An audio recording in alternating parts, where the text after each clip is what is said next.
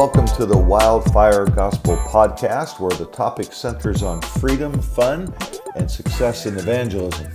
My name is Ed Waken. In this episode, I want to continue to stimulate our, our thinking on how to connect with people. It, connecting with people is difficult for most.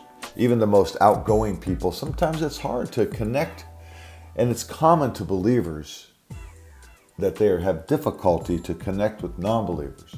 I think because we've been somehow taught that when we have non believing friends, either it's not very godly, uh, it maybe pulls us away from our faith, or we've been taught that we only connect with friends to get them to come to church and to put their trust in Jesus.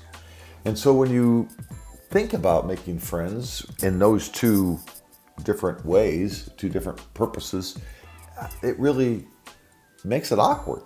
It's not really natural.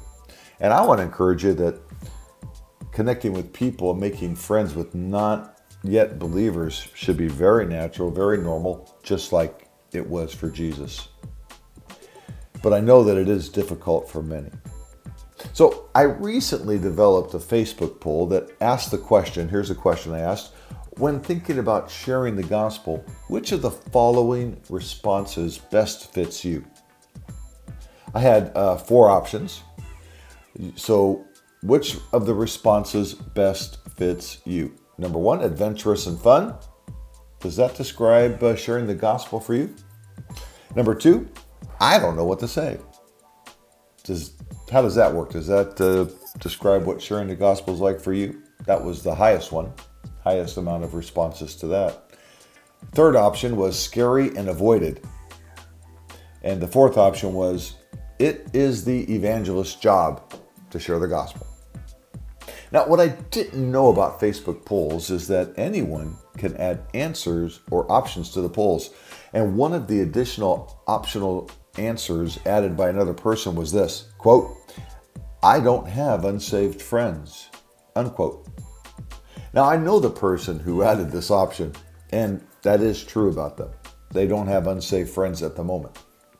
This person knows people that aren't Christians, but they're not friends with them, just acquaintances, people in their workplace and people at stores that they know, etc.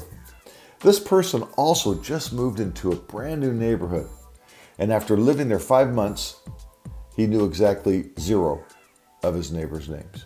And I urged him to go to step one and beg God to help him connect with his neighbors to learn their first names. Now, you'll remember in step one, I suggest that you get your family together and you draw a picture of your street, put the name of your street in the middle, and then uh, draw a circle or a square or an image of your home, uh, and then the neighbors on your right and your left, and then the three neighbors across the street. So you have a total of six homes with yours being one of them. Uh, and then I asked you to begin to pray as a family uh, to ask God to help you learn their first names. And I also suggested you give yourself about three months or so uh, to accomplish the goal. Now, once you learn their first names of each of your neighbors around you, your task is step two. The next task is step two to learn their vocations, to learn their jobs. Now, why? Why would you want to learn their jobs? Well, because people love to talk about themselves. People enjoy telling you what they do. In our culture, much of our identity is wrapped up in what we do. So, when you ask people, what do they do for a living? It opens the wide open door and lets them talk about themselves. Telling their stories is easy, it's natural, it tells them you care, you want to connect with them. This is an easy way to connect with people. It, tell, it lets them tell you about their industry, what they like, what they don't like about their jobs, and opens up the door for you to ask more and different questions in the future. Now, when I ask my neighbors what they do for a living or how their job is going, if I already know them, I take mental notes uh, of what my neighbors tell me about their jobs, and and then when I'm back home, I'll pull out my phone and jot down a couple of notes, put it on my prayer list to remind me of specific things for this person that I can pray for them so that they can excel in their jobs, they can connect more deeply with people they might be selling to, or be recognized for their contribution by their bosses, or to work out an issue with a workmate, or whatever the issue might be. Ask you as you ask your neighbors about their jobs, they may also return the question and say, "Hey, what do you do?"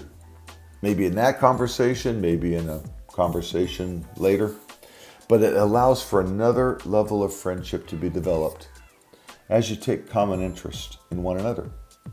Now, once you learn your neighbors' names and you write them inside their homes on the picture that you drew of your street, you can then write their vocation somewhere near the person's name or on the sheet of paper with a line pointing to the person. It's just a way to pray for them, to encourage them in the Lord and maybe later you tell them, hey, I've been praying about that situation for you. So as you continue to build your neighborhood picture of houses, names, and jobs, you and your family pray together over these names, over these vocations, over these connections. Ask God to give you a deeper love for your neighbors. Ask Him to make Himself known to these people any way that God knows is best. Beg God to draw these people to himself so they can believe in Jesus. You might look up John 6 44 and John 6 65, where Jesus says, You can only come to me if the Father draws you. So beg God to draw them to himself. As you pray daily for these people, keep an eye out for God being on the move in their lives. God has a way of opening up doors of opportunity to bless people. When you begin to follow these simple steps to connecting with people, I want you to know that you are well ahead of many in regards to evangelism. So keep up the good work.